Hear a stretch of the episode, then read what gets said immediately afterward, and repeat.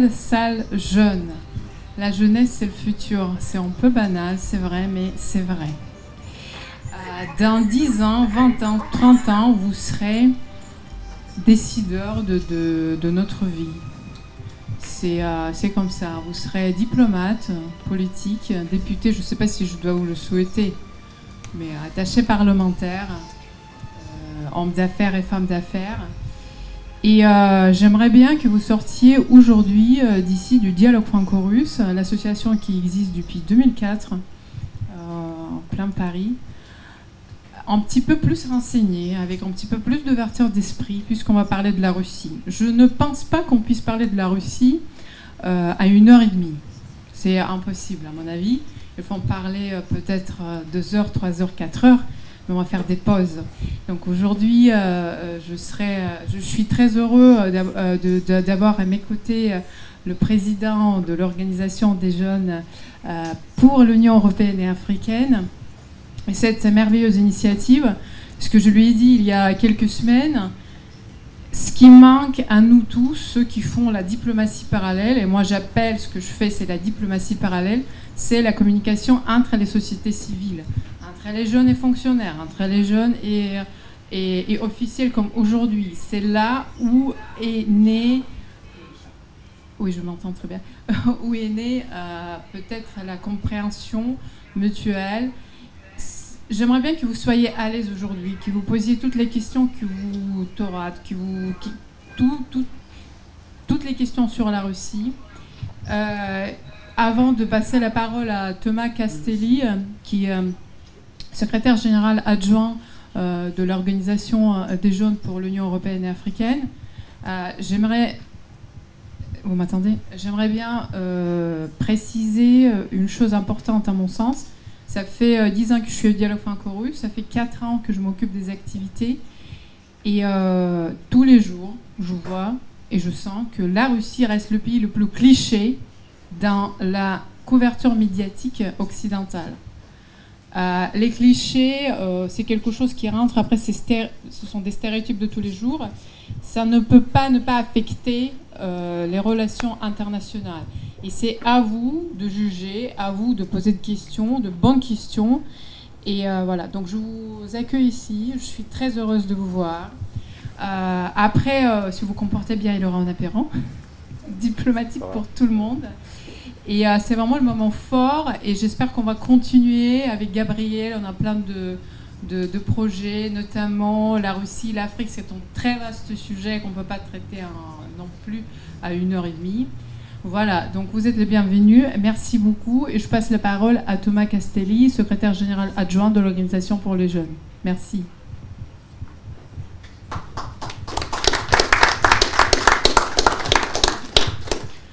Bonjour à tous. Alors je dois quand même avouer que c'est impressionnant de revoir une salle comble euh, après presque deux ans de, distanciel. Euh, donc nous sommes très heureux de voir autant de monde. Euh, Irina l'a bien dit, en, une heure et demie, il sera impossible d'esquisser, euh, d'approfondir en tout cas euh, les relations qui nous unissent avec la Russie, euh, mais peut-être que c'est les, prémices d'autres collaborations, en tout cas nous l'espérons. quant à nous, nous allons débuter cette séance et puis je pense qu'il est, grand temps d'accueillir les intéressés. Donc je vous demande d'accueillir premièrement Ambre Kirchner, qui est euh, de l'association Stras Diplomatie pour Sciences Po Strasbourg et qui est la première modératrice.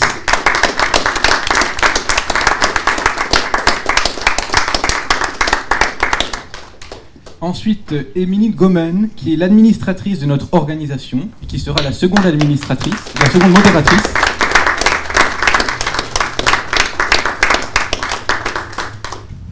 Enfin, et puis euh, c'est la personne la plus intéressante aujourd'hui. Je vous demande d'accueillir euh, euh, Monsieur Alexander pardon, qui est le ministre conseiller de l'ambassade de Russie.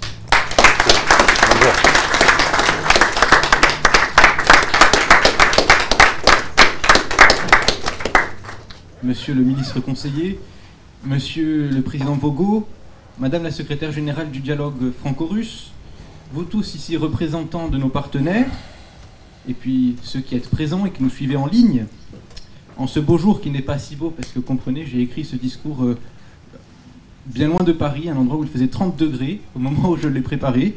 Euh, nous avons la chance de nous retrouver dans ce lieu magnifique pour la cinquième et dernière session des apéros diplomatiques. J'ai cependant une bonne et une mauvaise nouvelle à vous annoncer.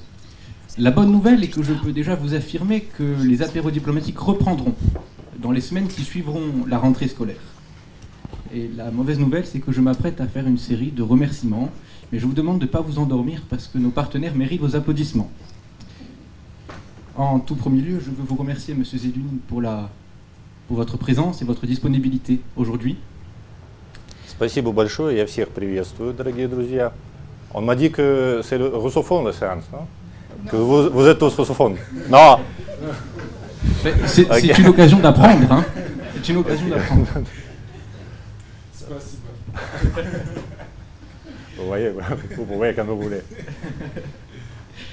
Puis je veux ensuite euh, me tourner vers nos partenaires sans qui cet événement ne pourrait exister. Euh, et en premier lieu, l'association du dialogue franco-russe, qui nous accueille euh, si chaleureusement au sein de leur siège à travers la personne de Madame Irina Dubois. Merci beaucoup. Ensuite, je veux adresser nos remerciements sincères à l'association Stras Diplomatie, à travers la personne de Sandy Hugues, qui en est la présidente et qui nous suit depuis le tout début des apéros diplomatiques. Euh, Monsieur Antoine Soulier, qui est le président du Parlement des étudiants de Strasbourg. Je remercie l'animateur de Radio ILA pour l'initiative de cette radio panafricaine et euh, qui est impliqué avec nous désormais. Euh, je remercie la région Grand Est pour son soutien institutionnel. Nous remercions également la région Île-de-France, la mairie de Paris, euh, Génération d'avenir et MA Conception pour la veille technique. Et puis je ne peux oublier de remercier la maison des associations du 16e arrondissement, la mairie du 16e arrondissement de Paris pour euh, les moyens qui nous ont été mis à notre disposition afin que nous puissions atteindre nos objectifs. Et puis, euh, je veux témoigner de notre reconnaissance en votre nom à tous au président de notre organisation, M. Gabriel Vogo, que nous remercions pour le travail accompli depuis maintenant bientôt trois ans. Et puis je pense qu'on peut applaudir tous ces partenaires et tous ces acteurs.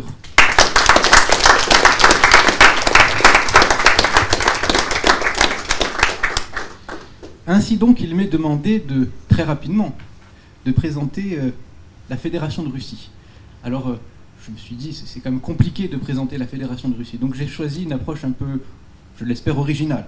Donc, on me demande de présenter un pays qui nécessite une semaine de train pour aller de la capitale Moscou à Vladivostok, l'extrême orient du pays.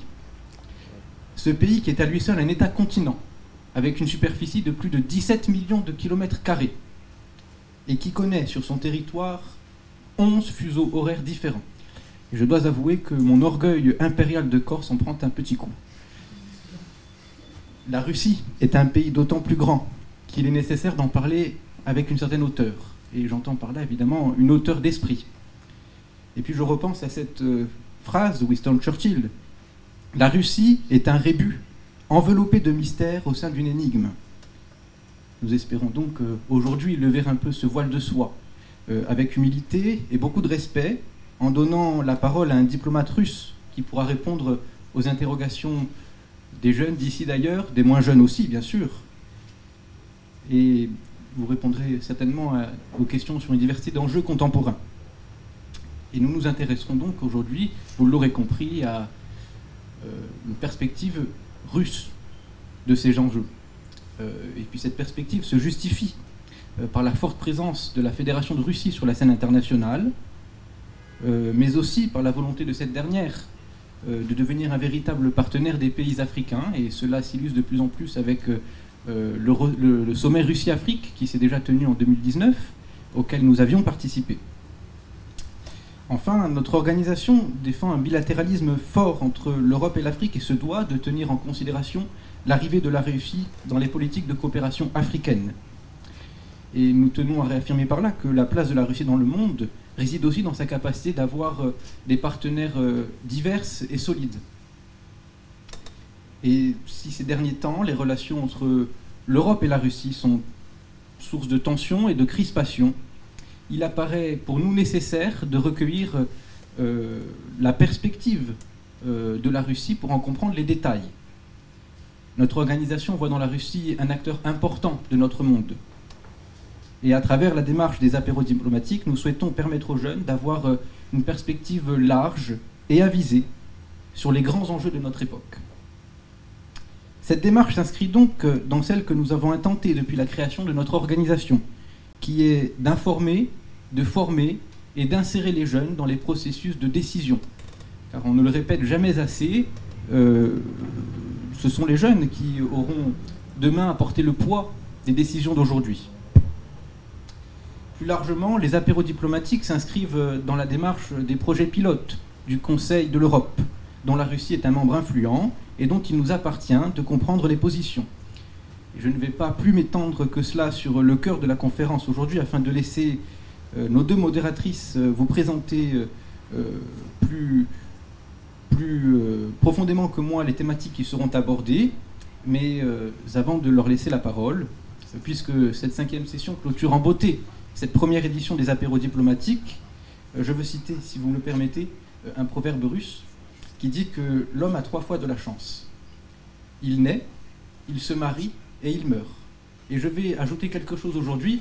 Euh, nous, nous aurons eu au moins quatre fois de la chance. Nous sommes nés, nous nous marierons si le cœur nous en dit, nous mourrons évidemment. Mais avant cela, nous aurons pu, euh, pendant trois mois, bénéficier de la disponibilité de cinq diplomates qui ont donné de leur temps pour nous faire comprendre les grands enjeux de notre époque.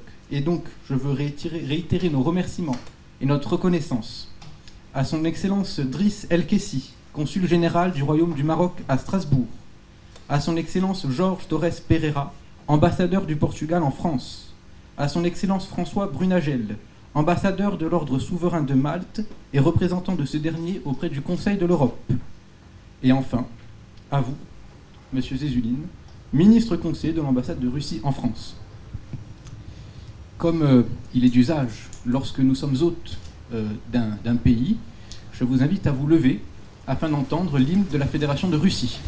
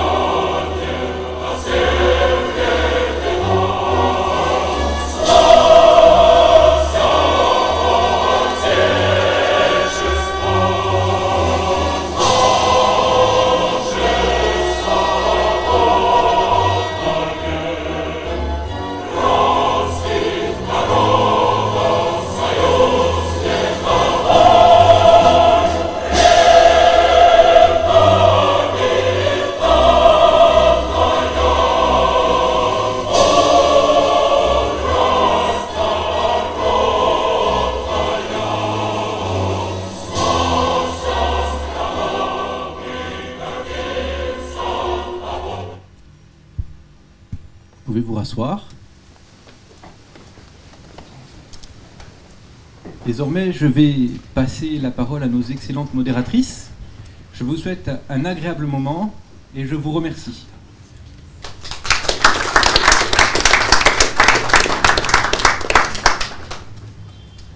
Merci Thomas de nous avoir passé la parole après cette belle litanie de remerciements à laquelle nous joignons évidemment nos voix.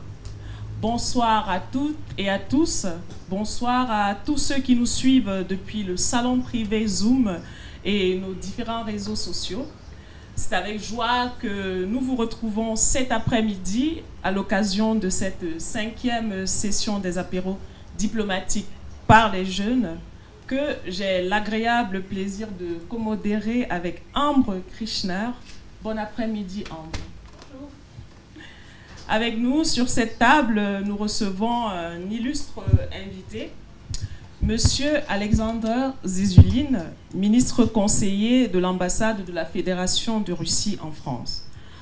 Bonsoir, Monsieur le ministre conseiller, ou plutôt devrais-je dire Dobry Vichel.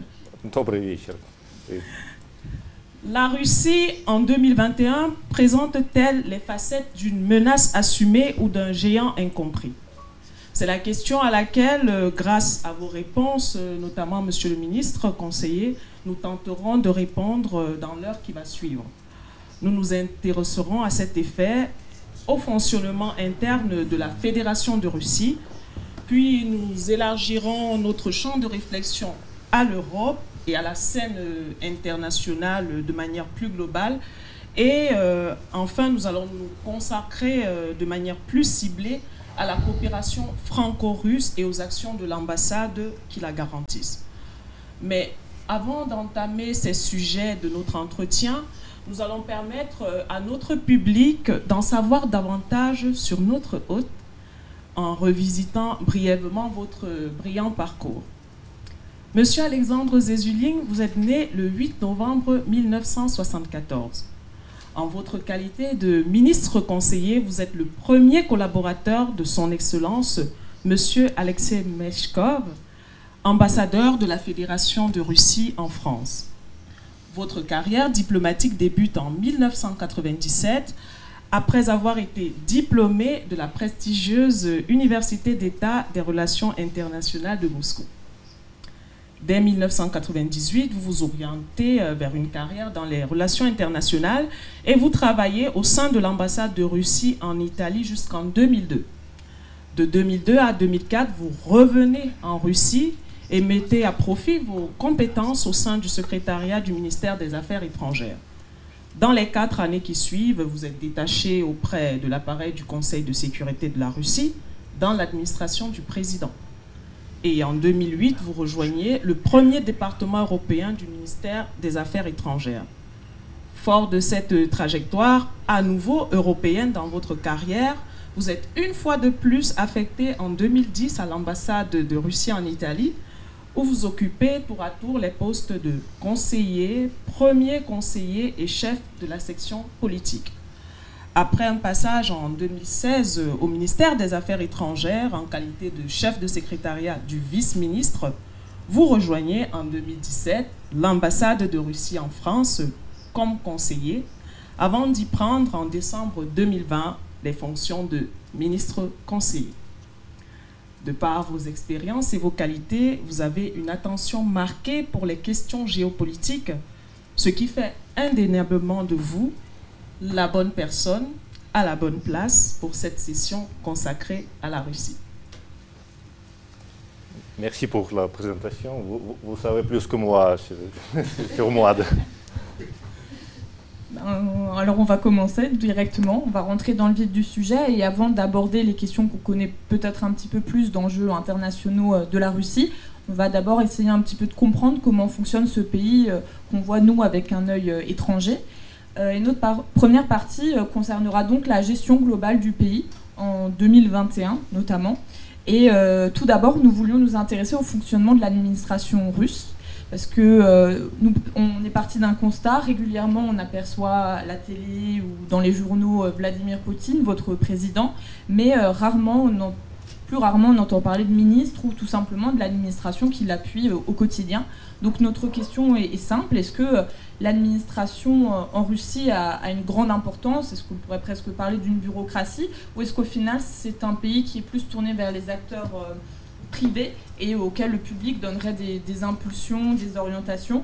Et peut-être pour appuyer votre réponse, pourriez-vous nous, parler de quelques ministères qui sont particulièrement importants aujourd'hui et surtout en 2021 Bonjour Bonjour euh, à toutes et à tous encore. Je suis ravi de vous voir aujourd'hui. Euh, merci beaucoup pour nos maîtres de la maison ici au dialogue euh, franco-russe. merci aux organisateurs de cette idée, de cette initiative. Euh, si je bien comprends, euh, j'ai dans la salle ici et connecté euh, peut-être même les futurs collègues qui travailleraient dans, la diplomatie française. Donc je serais ravi après de vous parler déjà dans une autre qualité, comme les, les collègues directs. maintenant, je suis à votre disposition complète pour n'importe quel sujet, n'importe quelle question.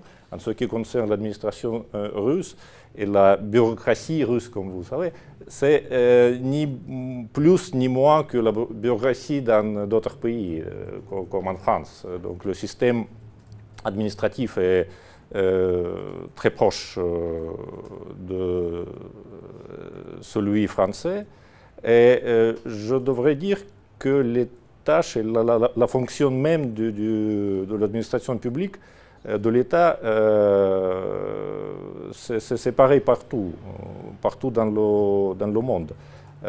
parce qu'en Russie, comme j'imagine dans d'autres pays en Europe, dont la France, c'est le bien-être, la, prospérité, la sécurité des concitoyens qui est le cœur de, l'action publique, de l'action du gouvernement. Donc, faire une hiérarchie parmi les, les, ministères, je ne voudrais le faire parce que c'est impossible. Il y a des, des périodes, peut-être aujourd'hui, le ministère de la, les, ministères de la Santé compte euh, un peu plus qu'il que, euh, y a deux ans. Euh, malheureusement, je peux parler pour mon ministère, le ministère des Affaires étrangères. La situation internationale qui est de plus en plus tendue rend notre travail de plus en plus important, le travail des diplomates. Euh, je ne parle pas seulement pour mon pays, c'est partout dans le monde.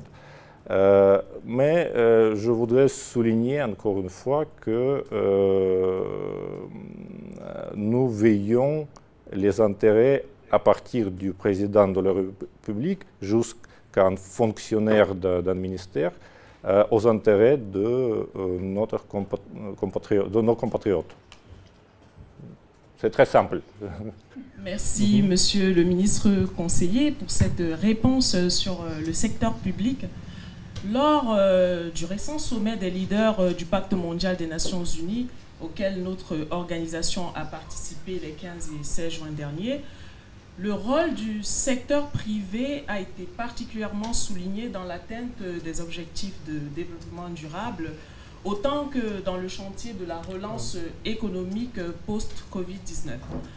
Avec votre permission, j'aimerais donc qu'on s'intéresse au secteur privé russe et notamment aux entreprises. Monsieur le ministre conseiller, c'est un truisme de le dire, la totalité des entreprises russes a été impactée par euh, cette crise sanitaire. Au-delà des conséquences financières euh, qu'on connaît, perte de chiffre d'affaires, euh, faillite, euh, la crise a aussi eu un impact sur les ressources humaines. On sait par exemple que les restrictions de déplacement mises en place pour cette pandémie ont rendu impossible les voyages réguliers à l'extérieur de la Russie de cadres étrangers désirant visiter leur famille, ce qui a engendré des coûts psychologiques assez importants. Ma question est de savoir quelles sont les mesures d'accompagnement mobilisés avant, pendant et après la crise pour s'assurer de la résilience de ce secteur clé euh, euh, de l'économie russe Écoutez, euh, je, ne voudrais vous cacher, je ne voudrais pas vous cacher, je me suis préparé à, cette question. non, je m'attendais de parler des mesures du gouvernement russe euh, pour euh, surmonter la, crise. Et d'ailleurs, euh, aujourd'hui, je ne sais pas si vous avez remarqué, si vous avez noté, ici en France, je n'ai pas vu de transmission, émissions en direct, mais en Russie, toutes les télévisions d'État et privées ont présenter en ligne euh, aujourd'hui euh, la ligne directe du président Poutine, qui a duré 4 heures. il a parlé pour 4 heures avec, avec les, Russes, les concitoyens, qui se connectaient par visio, par téléphone, par SMS, et répondaient juste aux, aux questions des, des Russes. Euh, la majorité des questions étaient liées aux, aides économiques, aux aides aux personnes vulnérables, aux aides aux entreprises de petite et moyenne taille, aux questions de la vaccination, aux questions des mesures sanitaires, etc. C'est ce qui inquiète aujourd'hui les, gens. Et donc, juste pour vous, donner une, un tableau de ce que notre gouvernement fait. Euh, donc le volume total de l'aide publique d'urgence qui a été alloué aux citoyens russes euh, a atteint en 2020 presque 35 milliards d'euros et cela constitue 10% du budget fédéral russe. Euh, chaque deuxième famille en Russie a bénéficié d'un soutien public. Plus d'un million de petites, petites et moyennes entreprises avec 4 millions d'employés au total, ont bénéficié de plus d'un milliard d'euros de, l'aide publique. 230 euh, 000 entreprises ont pris part au programme public de euh, paiement des dettes. Euh, un soutien financier supplémentaire est prévu pour encourager les entreprises pour embaucher de nouveaux employés. L'allègement du fardeau fiscal a permis aux entreprises d'économiser 5 milliards d'euros. Euh, pour soutenir le secteur de tourisme interne, pendant la crise, l'État rembourse 50% des dépenses de voyage. Donc, euh, vous pouvez, si, vous choisissez euh, de faire un voyage de vacances en Russie et pas à l'étranger, l'État vous rembourse la moitié de dépenses.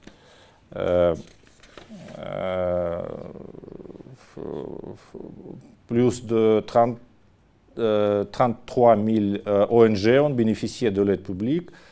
Euh, pour faciliter la sortie de la crise, on compte sur les investissements publics à la construction de l'infrastructure. En 2021-2023, ces projets accumuleront plus de 6 milliards d'euros. L'État russe envisage également de donner aux entreprises des garanties bancaires pour attirer pas moins de 7 milliards d'euros d'investissements privés avant la fin de 2024. Euh, Il y a beaucoup d'autres euh, euh, dispositions, mais c'est juste pour vous dire que c'est beaucoup au, cœur de, des autorités russes le bien-être des familles russes. Et la ligne directe du président d'aujourd'hui l'a démontré encore une fois. Il a parlé directement avec les citoyens. Il, euh, euh, a donné euh, pratiquement en ligne directe des dispositions au gouvernement pour résoudre tel ou tel problème. ce n'est pas dit que le système fonctionne mal parce qu'il faut l'intervention du président. C'est pour souligner que le président est au courant et bien conscient des problèmes de ses concitoyens il euh, attache une importance primaire aux, euh, exigences et aux nécessités des euh, citoyens russes. Et il fait tout ce qui est nécessaire avec le gouvernement pour résoudre les problèmes existants. donc ce n'est pas les chiffres mêmes qui sont importants, c'est l'approche, la priorité des gens qui est aujourd'hui la priorité primaire de notre gouvernement. Et ça euh, marche soit pour la politique intérieure, soit pour la politique extérieure. Euh, c'est une tâche de l'ambassade aussi et de tous nos bureaux, de l'ambassade, de la représentation commerciale, du bureau économique de l'ambassade. Euh, si vous me demandez sur le business russe, sur le monde d'affaires russe, d'accompagner le monde d'affaires, de euh, rendre leur travail euh, plus facile, euh, faciliter les contacts avec les partenaires internationaux. les grandes entreprises n'en ont pas besoin souvent. C'est plutôt les, entreprises de petite ou moyenne taille qui exigent des soutiens. C'est ce que nous faisons aussi, ici à, Paris comme euh, la mission diplomatique. Donc euh, merci beaucoup pour cette réponse euh, très détaillée. Je pense qu'on a tous appris beaucoup d'informations. vous avez parlé de priorité et une autre priorité du gouvernement russe, on l'imagine bien, c'est la jeunesse. Et c'est de cette jeunesse qu'on veut parler aujourd'hui. Et donc la Russie est un pays dont on connaît l'histoire qui a été plutôt mouvementée ces derniers siècles, je dirais même, et qui est donc marqué par une tradition importante et, une, si je peux me permettre, une post-tradition, une, une, modernité qui, qui a plus ou moins commencé peut-être avec la césure qu'il y a eu dans les années 90, qui a marqué un grand changement, j'imagine, dans les modes de pensée russes, et euh, notamment pour euh, cette jeunesse qui concilie maintenant un, héritage transmis par leurs parents et grands-parents qui ont connu... Euh, qui ont connu les années avant 91 et ces jeunes qui, grandissent aujourd'hui.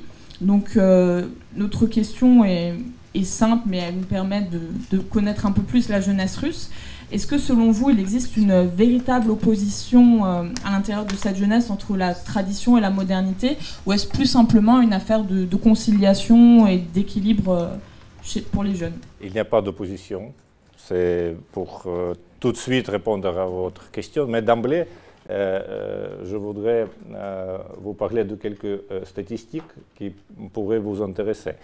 Euh, en Russie, euh, nous comptons 147 euh, millions d'habitants. Et sur ces 147 millions, il y a 27 millions et quelque chose de jeunes, de l'âge entre 14 et 30 ans. Donc ça fait plus ou moins 18,5% de la population russe. En France, vous avez la population qui est de aidez-moi. 67 millions, oui, bravo. Et, les jeunes, 11 millions 700 000 dans la tranche de, l'âge entre 15 ans et 29 ans. Donc c'est quasiment la, même tranche que, que j'ai citée pour la Russie. Et ça fait, comme le pourcentage, 17,5% de la population française. Et donc, vu ce décalage de deux ans, oui, 14 ans et 30 ans, deux ans de, plus pour la statistique russe, ça fait pareil. Donc, chez vous et chez nous, la composition de la société par H, c'est la même. en plus, pour les statistiques, selon les statistiques françaises, les prévisions pour 2050 donnent euh, la réduction de la population, euh, de, la jeunesse dans la population jusqu'à 16%, donc de 17,5 euh, à 16%. La même tendance du vieillissement, on le nomme comme ça, du vieillissement de la population en Russie. ça veut dire que les, les problématiques euh, que nous avons sont, euh, les mêmes. Euh, la jeunesse devient une partie vulnérable de nos sociétés. Donc la partie vulnérable qui exige un traitement particulier, un soutien particulier, y compris par, l'État. C'est ce que nous faisons. il y a une agence pour la jeunesse dans le sein du gouvernement russe, Rosmolodej, euh, qui suit les, les, les politiques euh, publiques euh, visant à soutenir les jeunes gens. il y a des programmes de soutien dans différents, dans plusieurs domaines. par exemple, les programmes connaissances sérieuses qui sont censés favoriser les, jeunes talents euh, il y a des aides euh, économiques, euh, par exemple les, les, prêts à taux réduits pour les immobiliers, pour les jeunes familles, ou les aides directes économiques de l'argent pour les naissances des bébés, etc. etc. Après, il y a un programme national de la numérisation. vous, vous, avez, vous avez cité euh, les, les, tailles, les mesures, les, chiffres de, la Russie. C'est difficile de gérer un territoire si immense.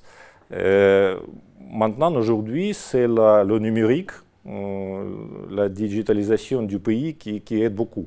Et donc, cette numérisation, c'est un programme de la priorité nationale qui permet aussi aux jeunes de s'introduire dans le monde professionnel, dans, le monde universitaire pour les études plus facilement. Parce que les finances, le monde académique universitaire est concentré dans la partie euh, européenne, plutôt dans la partie européenne euh, du pays. Et donc, euh, les gens ont la volonté, la, tendance d'y aller pour trouver plus de possibilités de, euh, l'embauche, de, travail ou des études. Et donc, euh, ça pourrait euh, créer des déséquilibres au niveau national. Donc, il est important que partout dans le territoire russe, russe les gens ont les, mêmes, les mêmes possibilités. et c'est ce que nous, nous faisons. et encore une fois, c'est le même truc que j'ai déjà fait. Euh, j'ai apporté des, papiers, euh, mais pas parce qu'on m'a dit quelles questions seraient faites. Euh, ce n'est pas du tout le cas.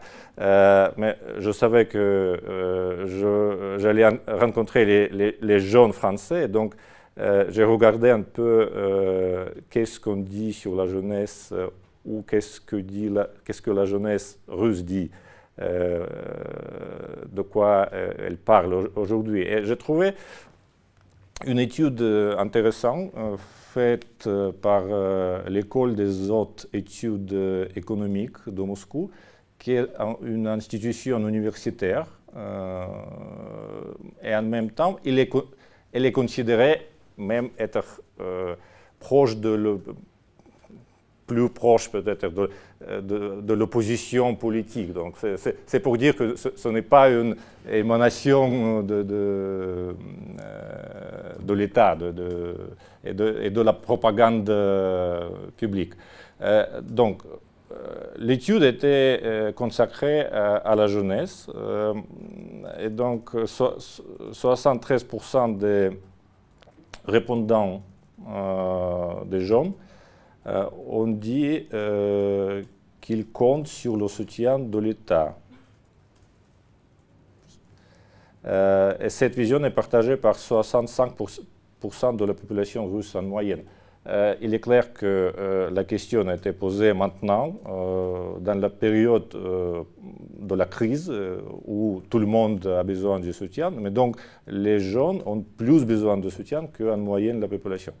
Euh, en même temps, les jeunes russes euh, sont plus optimistes que euh, les, plus adultes. les, répondants, les répondants entre 18 et 34 ans, 82% se sont dit être heureux. Euh, en même temps, les, les, les, jeunes entre 25 ans et 34 ans euh, font du bénévolat en Russie. 29% euh, ah, de ces jeunes font bénévolat et en moyenne, c'est 23% parmi les Russes. Donc, ils se sentent plus heureux, heureux, ils ont besoin de plus de soutien de l'État, mais ils sont plus prêts à aider les autres. Euh, euh, la jeunesse russe fait preuve d'une grande responsabilité en consommation. Elle met l'accent sur l'achat des produits bio, l'emballage bio. 26% des répondants contre 20% en moyenne en Russie, jeunes contre 20% en moyenne en Russie, cherchent à acheter la production des compagnies qui montrent euh, le soin de l'environnement. 17% euh, des jeunes euh, contre 11% en moyenne refusent de consommer la cosmétique qui a été testée sur les animaux. ce sont les inégalités en revenus et la corruption en politique et en business qui troublent le plus la jeunesse.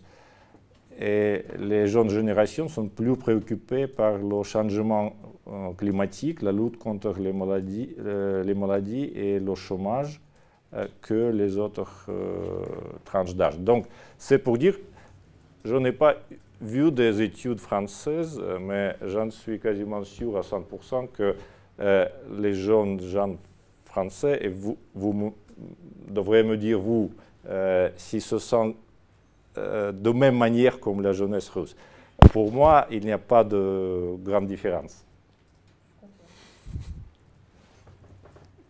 Ah, pour, la, euh, pour la tradition, euh, oui. La, euh,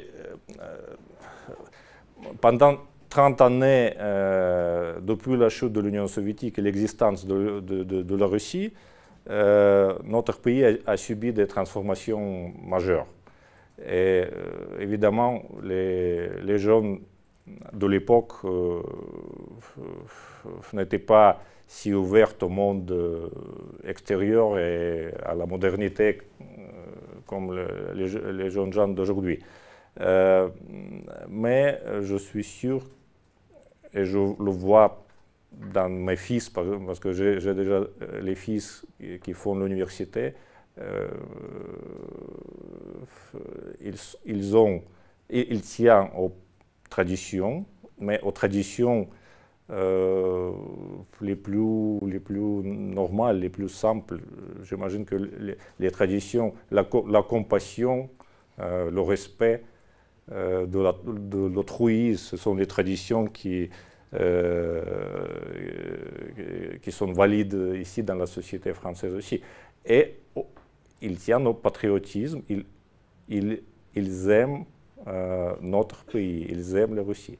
Merci, monsieur le ministre euh, conseiller. Donc, après cette immersion dans la Russie d'un point de vue interne, je vous propose d'étendre notre horizon géographique en évoquant une relation au prisme de laquelle euh, la position diplomatique de la Russie est souvent analysée. Et je fais référence à la coopération avec l'Union européenne. Mhm. C'est un secret de Polichinelle. Les rapports entre la Russie et l'Union européenne sont loin d'être un fleuve tranquille. Positions divergentes sur des sujets stratégiques, mesures de sanctions adoptées de part et d'autre sont parmi d'autres exemples évocateurs de ce climat souvent tendu entre ces puissances. Au rang des sujets qui fâchent se range notamment celui de la crise ukrainienne les motifs formulés dans les résolutions de l'Union européenne euh, portant sanction de la Russie nous renseignent sur euh, les griefs reprochés euh, à la Fédération, notamment l'annexion de la Crimée le 18 mars 2014 et l'implication militaire en Ukraine orientale dans le bassin du Don Donbass. Si l'on s'aperçoit assez facilement que les racines de la crise doivent donc être recherchées un peu loin euh, au lendemain de la disparition de l'URSS, il faut reconnaître qu'entre décryptage médiatique euh, ou historique divers et variés, il n'est pas rare que la jeunesse en arrive à être déboussolée et finalement inapte à mesurer, encore moins à comprendre les enjeux relatifs à cette crise. En votre qualité de diplomate russe, quel éclairage pouvez-vous nous donner sur l'origine de la crise ukrainienne d'une part et la vision stratégique, euh, notamment militaire, de la Russie sur celle-ci d'autre part? donc, euh, pour l'Ukraine, euh, si on parle de l'origine de la crise, l'origine de la crise, c'était un coup d'État illégitime en Ukraine, comme vous savez, ou sinon je, je vais vous expliquer. En 2014, euh, il y a eu un coup d'État euh, à Kiev. Euh, et comme résultat, le président légitime du pays a dû quitter le pays, a dû quitter son poste. Ce coup d'État a été soutenu malheureusement par les pays occidentaux qui ont décidé qu'ils ont le droit de s'en mêler de faire des ingérences dans des affaires d'un pays indépendant, indépendant qui est l'Ukraine. la situation est encore plus grave parce que l'Ukraine est, un pays proche de la Russie. C'est un pays avec lequel, nous avons partagé le même État, l'Union soviétique. Euh, il y a des familles euh, qui sont moitié euh, russes, moitié ukrainiennes, donc c'est aussi une question humanitaire. Il y a beaucoup de Russes qui vivent en Ukraine, il y a beaucoup d'Ukrainiens qui vivent en Russie, donc c'est vraiment une tragédie soit politique, soit humaine. pourquoi ce coup d'État euh, et pourquoi les pays euh, occidentaux ont soutenu, pas seulement soutenu, ils ont participé à ce coup d'État? Euh, il suffit de regarder les, émissions télévisées de, de, de, cette époque. je ne sais pas, il faut demander peut-être les responsables de ces pays qui, ont été impliqués. selon moi, un des objectifs était euh, affaiblir euh, la Russie en créant euh, la déstabilisation près de nos frontières. ce que vous appelez l'annexion de la Crimée, ce n'est pas notre lecture et ce n'est pas un mot correct pour nous, euh, c'est le peuple de la Crimée, la population de la Crimée, euh, qui, euh, pendant le référendum, a voté pour son indépendance et après, avec un autre vote, a décidé de se réunir avec la patrie russe. Euh, ça correspond à la loi internationale, euh, à la charte euh, de l'ONU. Et donc, nous n'acceptons pas de, de, de, la loi internationale et de la, loi internationale des pays qui, ont, qui, qui, ont violé ces, lois et qui parlent aujourd'hui pas de la loi dans les affaires internationales, mais dans certains euh, ordres basés sur les règles, dont les contours euh, ne, sont pas clairs.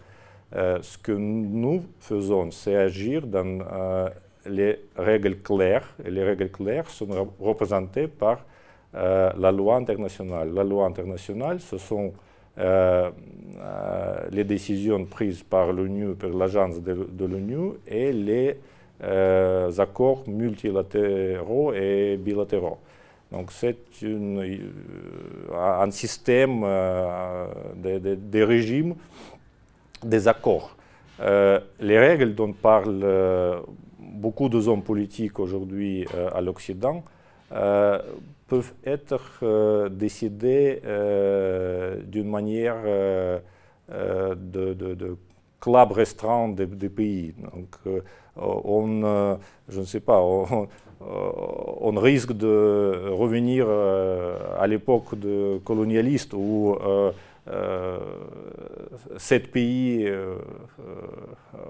ont l'ambition de gérer la planète entière.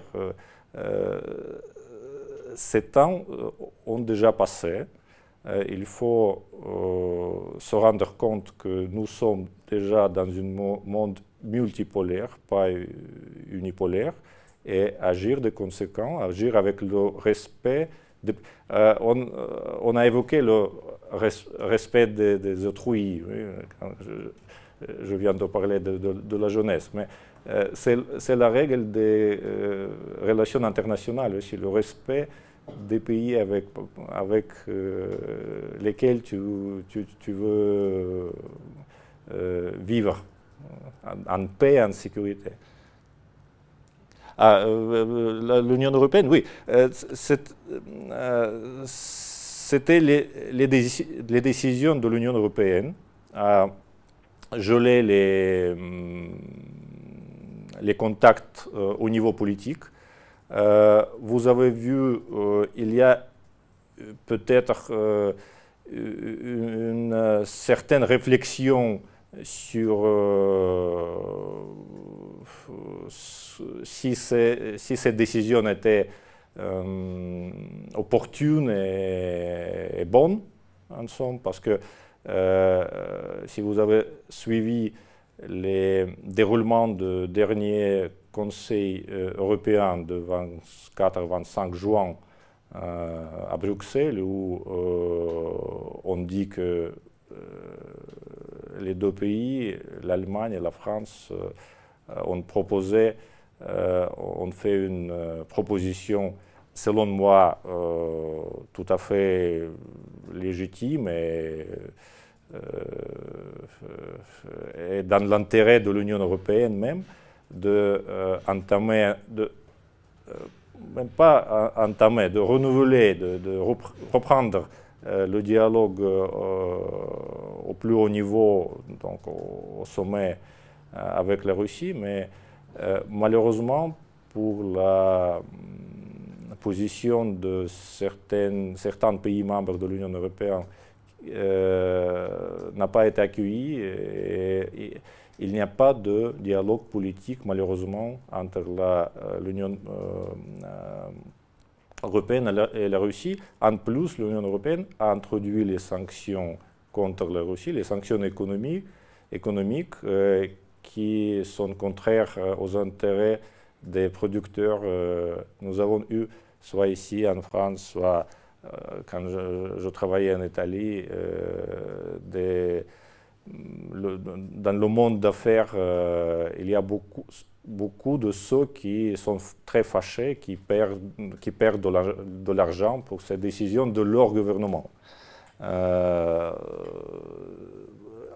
il faut dire encore que les sanctions de l'Union européenne ne sont pas légitimes selon la loi internationale parce que les sanctions peuvent être introduites que par le Conseil de sécurité de l'ONU, que ce n'est pas le cas de, l'Union européenne.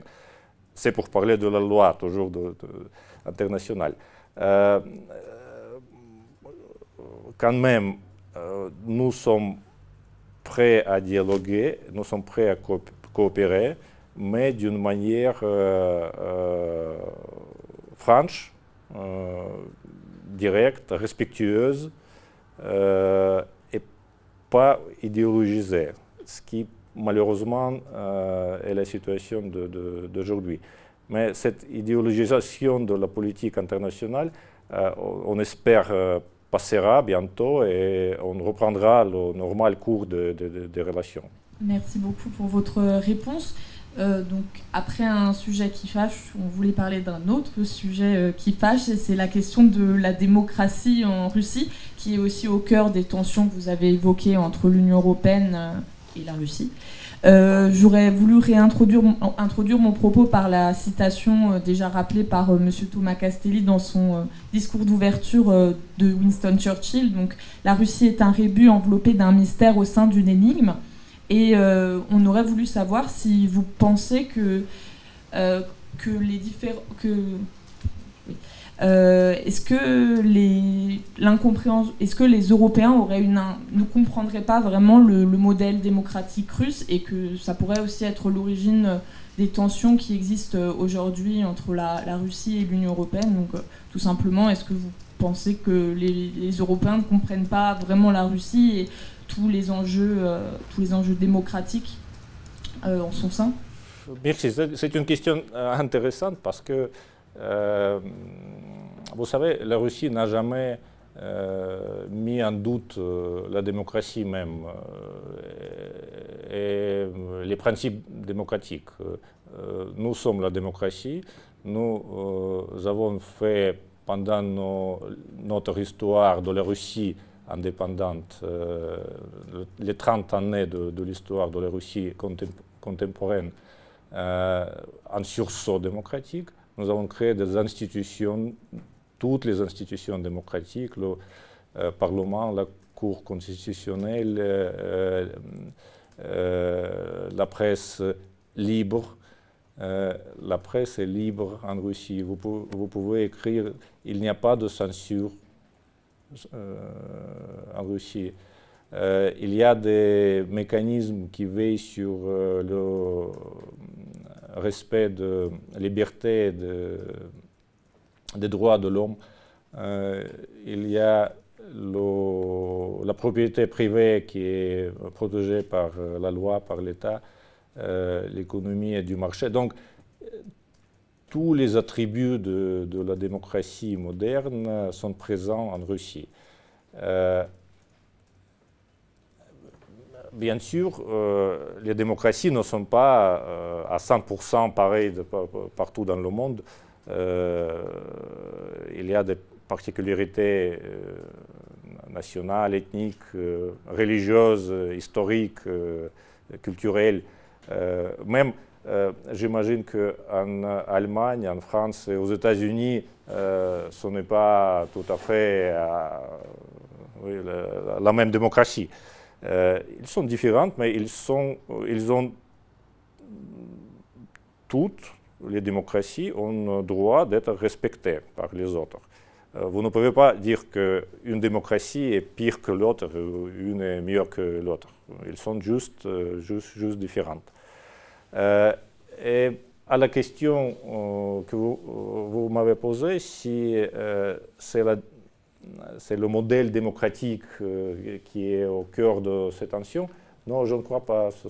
C'est la concurrence internationale, la concurrence politique, peut-être les, les, tentatives du, du, monde occidental de continuer euh, à être les hégémons, cette hégémonie, maintenir, euh, conserver l'hégémonie dans, dans, le monde. Euh, les modèles démocratiques, c'est juste un, instrument de, la critique, peut-être. Oui, c'est ce qui est utilisé pour la lutte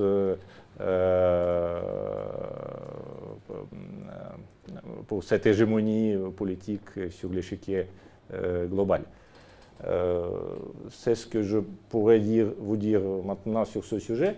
Si vous voulez comprendre mieux comment vit la Russie et quelle est la démocratie russe, nous vous invitons, après la pandémie, après que la Russie sera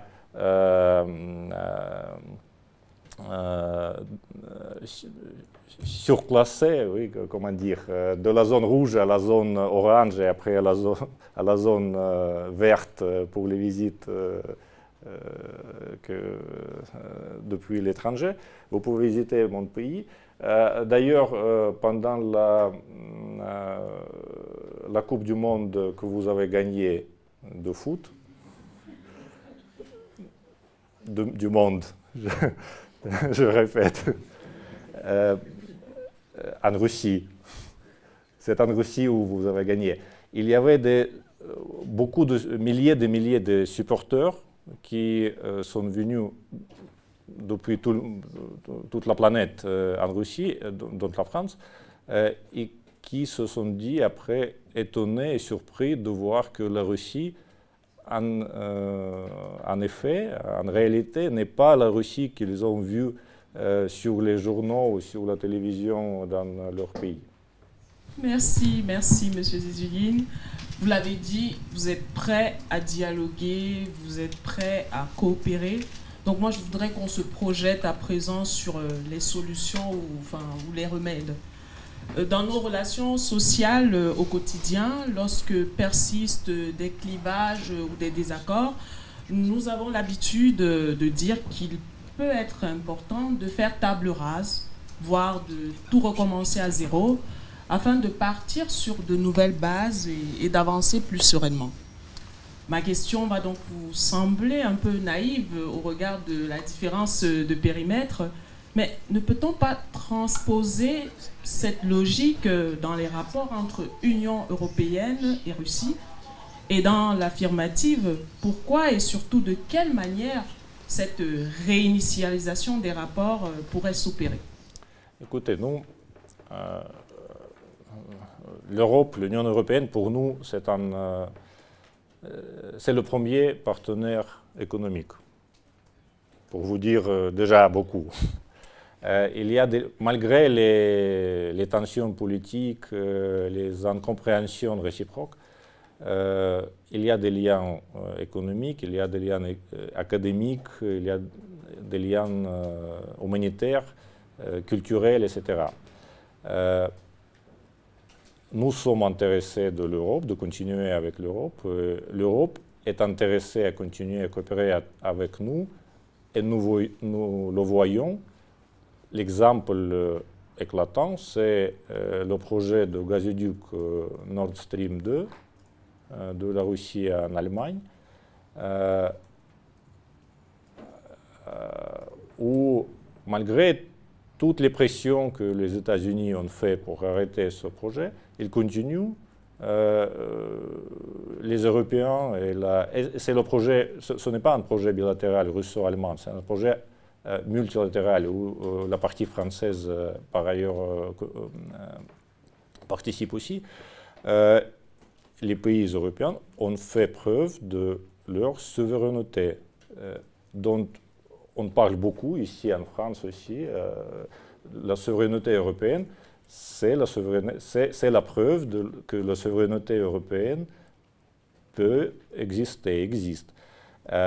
Et c'est la preuve aussi de l'intérêt de l'Union européenne et de, nos partenaires européens à, continuer la coopération avec euh, euh, la Russie. il y a aussi des impératifs euh, géographiques très, simples. Nous partageons le même continent et ce, sera, ce, serait impensable, selon moi, de essayer de construire une architecture de la sécurité euh, sur un continent unique, euh, sans participation d'une seule euh, partie, même d'une seule partie. Donc nous, devons, nous sommes obligés à coopérer pour conserver la paix, la stabilité, la sécurité. C'est un concept de la sécurité indivisible. Euh, ça existe dans la politique internationale. ce concept a été même adopté par OSCE, euh, OSCE euh, l'Organisation pour la sécurité et la coopération en Europe. Malheureusement, nous avons proposé de le fixer déjà dans un accord, dans un traité multilatéral, le traité sur la sécurité européenne, il y a une dizaine d'années. mais euh, ça a resté, ce concept a resté euh, une déclaration, malheureusement, pas comme pas, euh, un, engagement juridique. c'est nous qui avons proposé de le faire. L'indivisibilité, ça veut dire quoi? On ne fait rien dans le domaine militaire sans consulter avec d'autres partenaires pour que cette démarche ne concerne, ne, aggrave la situation de la sécurité de vos partenaires. Donc, euh, c'est très important. Euh, peut-être aujourd'hui, euh, les conditions ne sont pas adaptées pour reprendre cette idée, mais l'idée existe.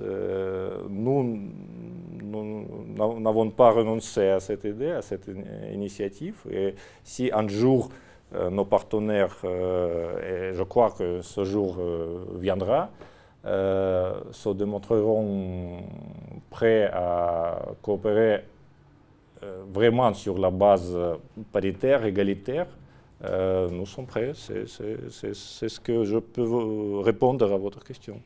Donc merci beaucoup. Après avoir abordé l'Europe, on va aborder une question un peu plus large, et c'est la Russie dans le monde. Quel levier d'influence internationale et quelles, quelles ambitions pour les années futures Et euh, pour commencer, on, voulait parler de l'Union économique eurasiatique, pardon, de l'Union économique.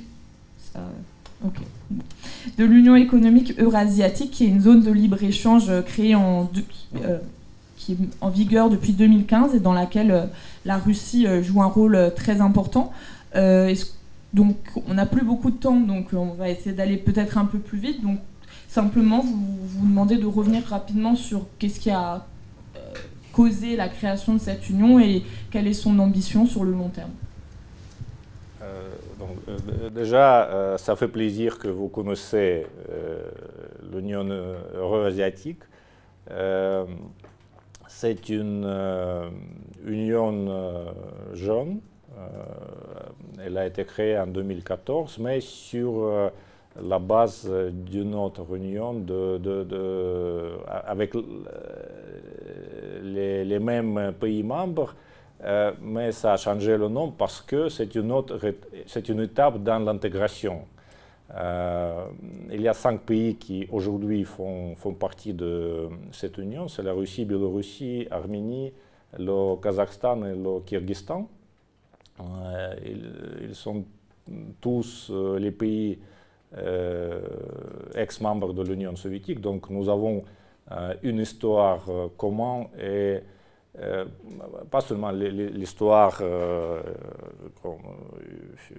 humanitaire, une, histoire comme une discipline académique, mais nous, avons, nous avons vécu dans le même pays avec les liens euh, économique, infrastructurel, euh, structurel, euh,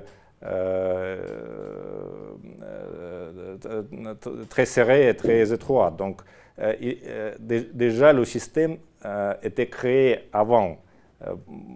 maintenant, nous sommes tous intéressés à conserver ce qui a été déjà créé avant et qui est utile pour tous nos, pays membres et développer sur cette base, développer euh, dans l'intérêt économique, euh, surtout économique, mais après peut-être on arrive euh, plus aux questions politiques aussi. donc, qu'est-ce qu'on a fait déjà? On a pris pour modèle aujourd'hui, on peut dire, l'Union européenne. Nous, développons cette union économique eurasiatique sur le modèle de l'Union européenne. nous avons déjà créé des institutions supranationales euh, de la législation supranationale. On, a fait des mécanismes de coordination entre les, administrations, les autorités des pays membres. Euh, on développe aussi euh, les, relations extérieures de l'Union euro-asiatique. en 2016, si je me souviens bien, on a signé un accord de libre-échange avec le Vietnam. En 2018, euh, les accords sur la coopération économique avec la Chine et l'Iran. Donc euh, déjà, euh, on crée un, espace très très large de, la coopération économique et de libre-échange économique. Euh, ce que nous avons déjà proposé à plusieurs euh, reprises, et nous continuerons à le faire, euh, c'est entamer une, coordination et après une coopération avec, entre l'Union euro-asiatique et l'Union européenne, parce que ça rentre dans notre doctrine de la politique étrangère russe, euh, de l'intégration des intégrations, ce que nous voulons, parce qu'il euh, y a des, euh, des, pouvoirs nationaux qui, ont, qui étaient déjà délégués au niveau supranational, au niveau, comme dans l'Union européenne, les pouvoirs dans le commerce international, par exemple, oui, dans l'économie, depuis les gouvernements nationaux à, la Commission européenne.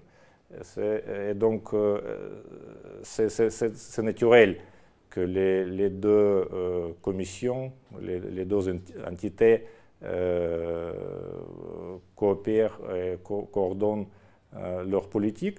Et dans le futur, j'espère proche, nous, comme la Russie, nous proposons de créer déjà euh, un grand euh, espace commun européen par euh, l'association de ces deux intégrations européennes et euro-asiatiques. donc on avait une autre question de relations internationales et de relations bilatérales avec un autre pays que la France, donc avec les États-Unis, ou avec laquelle la Russie a des relations compliquées depuis très longtemps. Euh, simplement en quelques mots, qu'est-ce qui caractérise aujourd'hui, euh, en 2021 ou un petit peu avant, euh, la relation russo-américaine? Vous les avez qualifiés de compliqués. je pourrais dire l'état des relations entre les États-Unis et la Russie aujourd'hui, c'est au point le plus bas depuis la fin de la guerre froide, au plus bas niveau. Euh, ce, n'était pas notre choix. Euh, nous n'avons pris euh, aucune décision, aucune initiative contre les États-Unis. Tout ce que nous avons fait, c'est réagir aux démarches unilatérales des États-Unis qui nous ont mené à la situation d'aujourd'hui. Nous le regrettons, mais nous ne fermons pas la porte euh, à la coopération. C'est ce que nous avons démontré par euh, euh, l'accord de la partie russe de, Moscou, de notre président, de rencontrer le président Biden à Genève. vous avez suivi les nouvelles, les actualités internationales. Le 16 juin, à Genève, il y a eu ce sommet euh, peut-être le plus attendu euh, depuis plusieurs euh, mois ou années sur, sur l'échiquier international. que, qu'est-ce que ce sommet a donné? Ce sommet nous a donné un espoir que les États-Unis peuvent revenir au dialogue, euh, hmm, je dirais, euh, basé sur, les, sur le respect des intérêts euh, de deux pays. le président Poutine et le président Biden ont, ont parlé pendant trois heures ou quatre heures ils ont pu constater toutes les différences et toutes les divergences qui sont euh, entre nos pays. Nous les connaissons très bien dans différents domaines. Euh, mais ce qu'ils ont pu encore faire, c'est individuer les domaines et les volets où il faut, nous sommes obligés tous les deux, les, les États-Unis en premier lieu, de coopérer, pas seulement pour dans l'intérêt de nos deux pays, de nos deux peuples, mais dans, l'intérêt global, parce que la Russie et les États-Unis sont les pays, les, puissances, les plus grandes puissances nucléaires dans le monde. Donc c'est, euh, nous qui avons la responsabilité particulière pour maintenir euh, la paix et la stabilité. Et avec euh, la destruction progressive des régimes de contrôle de l'armement, il, nous reste, il ne nous reste que euh, le, traité START. Quasiment euh, tous les autres traités dans le domaine euh, de la maîtrise des armements qui ont été signés pendant la guerre froide ou après la guerre froide. ont été annulés par les États-Unis. Ce, ce n'est pas nous qui... nous avons quitté euh, nous avons annoncé que nous sortons, par exemple, du traité de ciel ouvert, qui est un des traités euh, clés pour euh, la transparence militaire, parce que ce traité permettait aux pays participants de faire les survols de territoire avec les caméras de haute résolution et faire le cliché de tout ce qui se passe sur le territoire euh, les bases militaires, etc., etc., Donc, vous pouvez, après avoir survolé le territoire russe, avoir euh, sur les clichés s'il y a des actions ou des activités qui, euh, qui, qui, qui, qui provoquent des inquiétudes, si, la Russie peut, ou un autre pays. Pour nous, par exemple, nous, nous avons eu la possibilité de survoler le territoire américain ou les, territoires de, nos partenaires euh, européens. Donc, pour tout le monde, c'était une garantie que personne ne cache des intentions inamicales. les États-Unis ont sorti, pourquoi, je, ne sais pas, ils, ont dit ce n'est pas dans l'intérêt de la politique étrangère américaine. Et qu'est-ce qu'il reste à nous euh, euh, exposer notre territoire au, survol euh, des pays de l'OTAN et, ne pas avoir la possibilité de survoler et contrôler le territoire de, nos partenaires. Donc, moi, j'espère qu'on commence les deux présidents ont euh, fait deux euh, décisions importantes. D'entamer le dialogue sur la stabilité stratégique et la, maîtrise des armements euh, et entamer les consultations bilatérales sur la cybersécurité, parce que c'est une question qui, aujourd'hui, partout dans le monde, on parle de hackers russes qui, qui, font l'ingérence mais euh, le président Poutine a donné, pendant la rencontre avec le président Biden, les chiffres. Euh, nous avons, euh, je peux peut-être ne pas être précis, mais nous, nous, avons fait aux Américains des dizaines de demandes de l'aide dans ce domaine, parce que nous avons eu des attaques sur le système euh, euh, numérique euh, en Russie depuis le territoire américain. Nous n'avons eu aucun retour à ces demandes, aux demandes d'information et de coopération. Les Américains nous ont posé une dizaine, seulement une dizaine. Donc, on parle, on fait des déclarations dans la presse, mais euh, en réalité, il y, a, il y, a, peu de choses. Ils ont fait une dizaine de demandes, peut-être moins, et à toutes les demandes américaines, nous avons répondu. Mais quand même, euh, il y a des, mm, des problèmes dans, ce domaine. Ce domaine euh, devient de plus en plus important pour euh, la politique, les militaires, l'économie, etc. Donc nous sommes prêts à coopérer avec la partie américaine, mais avec, avec la France aussi, sur la cybersécurité. et peut-être euh, un résultat euh,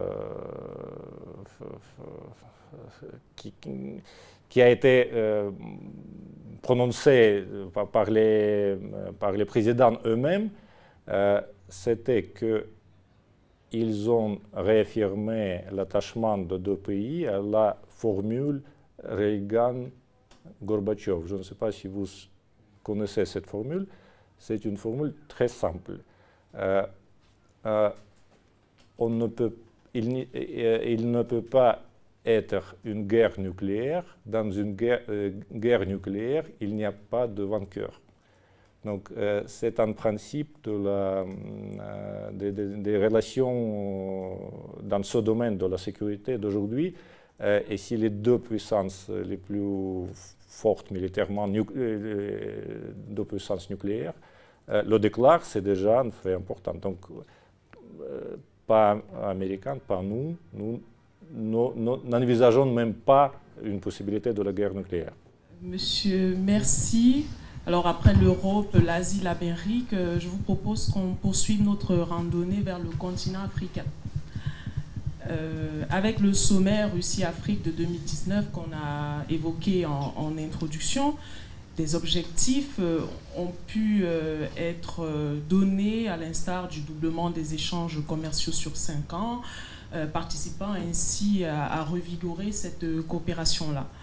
Mais au-delà de cet aspect économique qui entend s'ancrer, le domaine qui semble se démarquer de plus en plus, c'est celui de la coopération militaire. En plus de son déploiement dans certains pays, la Russie, entre 2014 et 2019, a signé 19 accords de coopération militaro-technique avec des pays africains. je citerai l'Angola, la Guinée, la Mauritanie, le Mali. Et euh, l'action militaire russe semble aussi avoir trouvé écho auprès des populations. On a des images enregistrées à Bamako le 27 mai dernier de manifestants euh, remettant en cause la présence militaire française et affirmant un soutien à la Russie et à son arrivée potentielle en zone sahélo-sahélienne. Donc si cette expansion russe en Afrique est vu par euh, certains observateurs comme un appui salvateur et inestimable dans la lutte contre le terrorisme et la garantie de la stabilité et de l'intégrité des territoires, ainsi qu'une opportunité de diversification des échanges. D'autres craignent euh, que l'intérêt de la Russie pour l'Afrique ne serve en définitive que peut-être des ambitions stratégiques définies par avance qui finiront par léser les intérêts des États africains. Donc, quelle précision pouvez-vous nous apporter sur les perspectives exactes du partenariat renouvelé Russie-Afrique? La réponse est euh, très simple. Euh, je ne vais pas abuser de votre temps. Euh, la Russie n'impose rien aux pays africains. Nous agissons dans l'intérêt des pays et des peuples africains. C'était toujours toujours euh, la politique euh, de mon pays, à l'époque soviétique, à l'époque moderne. Euh, nous avons toujours été les, hum, ceux qui soutenaient le mouvement de décolonialisme. et ce n'est pas nous qui voulons mettre sur notre emprise les, États africains, aujourd'hui. Euh, euh, donc, euh, notre approche à la coopération et aux relations avec les pays africains, c'est une approche respectueuse des intérêts des peuples africains. dans les intérêts des peuples et des États africains, aujourd'hui, dans beaucoup de, pays déstabilisés, politiquement et militairement, il y a la nécessité, une nécessité d'avoir plus de euh, l'aide euh, militaire. Euh, que nous, nous avons les moyens, nous avons la possibilité de, de, faire ces, ces, accords. Nous le faisons sur, sur demande des pays de l'Afrique. si on parle des, des, accords dans le domaine militaire, mais nous faisons, comme vous avez dit, nous avons posé le but de euh, atteindre le doublement des échanges économiques, parce que c'est le développement, la croissance de l'Afrique qui nous intéresse aussi. L'Afrique, c'est un continent de, l'avenir, du futur, donc euh, il faut, c'est notre euh, intérêt national aussi d'avoir les rapports, les relations stables avec le, continent qui a un potentiel énorme. Euh, en ce qui concerne euh, les, prochains pas, euh, en 2022, nous envisageons de convoquer, le, organiser le deuxième sommet Russie-Afrique dans un des pays africains. on est déjà en train de préparer une feuille de route de la coopération Russie-Afrique. nous invitons tous les pays africains donc, euh, on ne fait pas de sélection euh, qui sont les pays pro-russes euh, ou pas. et ce qui est important dans la rédaction, dans la préparation de ce feuille de route, nous voulons associer pas seulement les États, les, autorités, le pouvoir public, mais aussi le monde économique et la société civile des pays africains.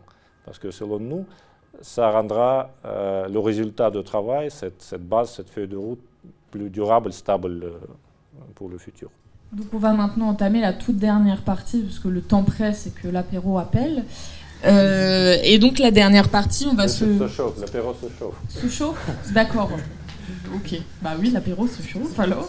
et donc la dernière partie, elle se concentre sur nos relations françaises avec vous, les, enfin, avec les Russes et le gouvernement russe.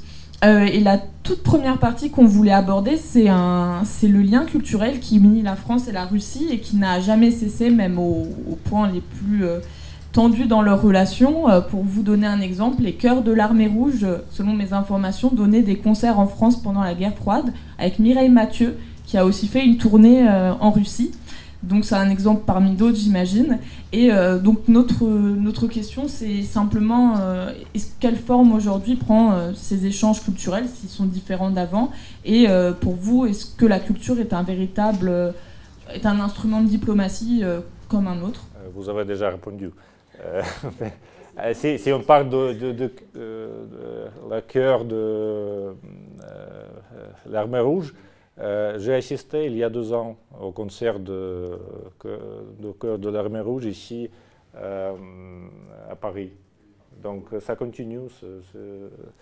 Euh, et vous avez parfaitement raison en disant que les liens culturels ne sont pas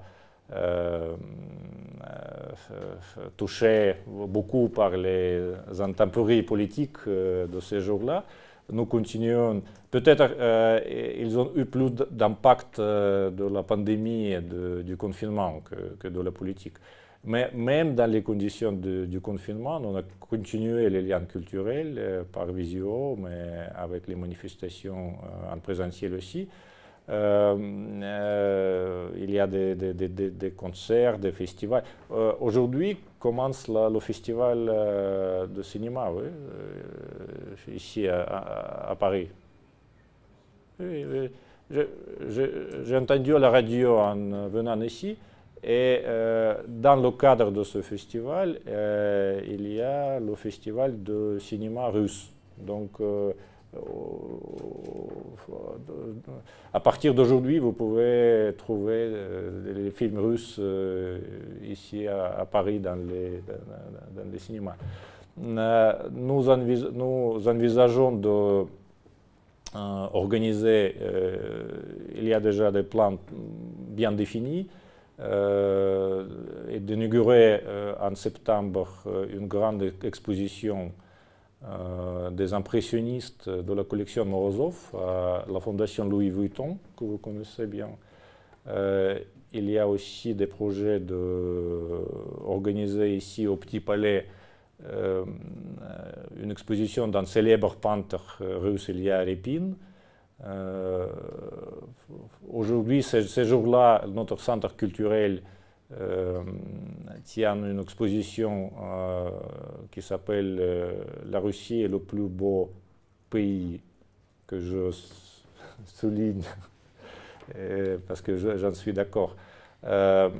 qui, expose des clichés, des photos de la nature, surtout de la nature russe. Donc, je vous invite, l'entrée est libre. d'aller de, le voir. Donc oui, c'est une euh, grande partie de, du travail de l'ambassade, mais de l'ambassade russe comme l'ambassade française qui, qui, euh, qui a la, tâche aussi de promouvoir la culture euh, française en Russie, qui par ailleurs est adorée par les Russes je peux vous dire, euh, pour peut-être revenir plus loin de l'histoire, j'ai été euh, étonné moi-même. Euh, je, répète souvent cette anecdote, cette, histoire. dans le 18e, 19e siècle, la, la correspondance de la diplomatie russe était faite en langue française. Donc, mon collègue ancêtre euh, d'il y a 200 ans, écrivait euh, en télégramme euh, une communication depuis Paris, depuis l'ambassade à Moscou, à Saint-Pétersbourg alors, en français. On communiquait en français. Merci, merci. vous, l'évoquez, la culture, c'est vraiment une passerelle déterminante, mais ce n'est certainement pas la seule. la France et la Russie, en s'appuyant sur des institutions communes comme par exemple la Chambre de commerce et d'industrie franco-russe, réfléchissent ensemble sur des thématiques comme le numérique, vous l'avez évoqué, la transition écologique, à travers plusieurs activités ou événements. je pense au Forum franco-russe du 14 avril 2021 dernier sur l'énergie verte. Et euh, quand même, assez paradoxalement, on sait que la, France, en, sa qualité d'État membre, doit quand même euh, contribuer à garantir le respect de certaines mesures. Donc on se demandait euh, aujourd'hui, indépendamment de Bruxelles, que reste-t-il de cette belle relation bilatérale entre Moscou et Paris Pour nous, pour la Russie, la France demeure un des partenaires clés euh, en Europe, mais dans le monde entier. Euh, nos relations bilatérales sont mm, basées sur le respect réciproque. Euh, un nouvel élan aux relations a été donné par le sommet de Fort de Brégançon en 2019 euh, où les deux présidents euh, se sont rencontrés pour euh, mm, entamer un dialogue stratégique sur la sécurité européenne, donc la question qui est aujourd'hui d'une actualité énorme. Après, les administrations, les deux, pays ont bien travaillé. nous avons structuré euh, notre, activité, dans le cadre de 13 groupes de travail qui ont été euh, approuvés, leur euh, création a été approuvée par les deux présidents. et ces deux groupes de travail couvrent quasiment toutes les questions de la coopération soit bilatérale, soit internationale. Par exemple, il y a un groupe de travail sur les questions de la stabilité stratégique et la maîtrise des armements en euh, Europe. il y a un groupe de travail sur la cybersécurité, il y a un groupe de, travail sur la lutte contre le terrorisme. On parle, on parle. Euh, peut-être euh, il, peut exister une impression que le dialogue n'existe plus.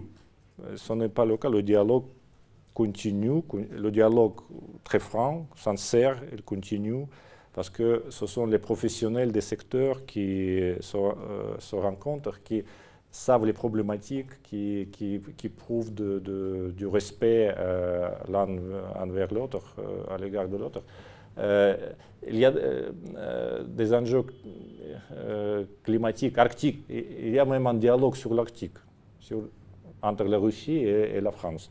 Vous avez euh, euh, un ambassadeur sur les pôles, euh, sur l'Arctique et l'Antarctique, qui a manifesté l'intérêt de se rendre en Russie pour avoir des discussions approfondies sur la politique russe en Arctique, vu aussi la, présidence de la Russie au sein du Conseil de l'Arctique.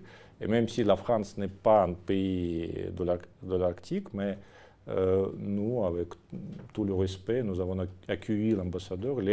Euh, consultations, les pourparlers euh, étaient résultatifs, productifs. Et je sais déjà, j'ai eu de, de, retour de Moscou et ici, nous avons parlé avec les collègues de Moscou. Il y a des perspectives de coopérer. donc, il y a beaucoup de domaines où nous coopérons avec la France et nous, euh, nous essayons de promouvoir, d'avancer, à, rendre plus, de plus en plus actif ce, travail commun avec nos, nos, collègues français, soit dans le domaine politique, soit dans le domaine euh, économique, culturel, humanitaire, etc., etc. Merci, monsieur le ministre conseiller. On arrive à la fin de nos échanges.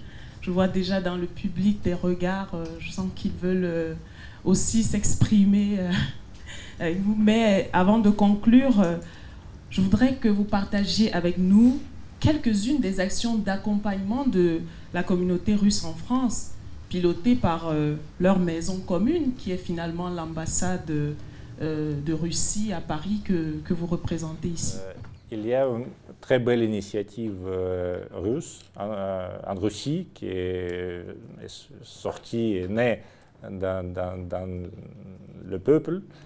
Euh, l'initiative que nous avons reprise ici, pas l'ambassade, mais euh, la communauté russe en France, avec la participation de l'ambassade, euh, c'est une manifestation euh, en mémoire euh, de nos ancêtres, de nos ancêtres, de ceux qui ont combattu. Et dans chaque famille, dans, chaque famille, il n'y a, pas de famille russe qui n'a pas de grand-père ou arrière-grand-père qui ont combattu pendant la Seconde Guerre mondiale. Et donc, euh, c'est une euh, marche qui, qui, s'appelle euh, le régiment immortel. Le régiment immortel. Oui. Et, donc, c'est, oui, qui, qui, rassemble, qui réunit, qui rassemble les, Russes. Donc, on voit avec les photos de nos. moi, j'ai fait agrandir la photo de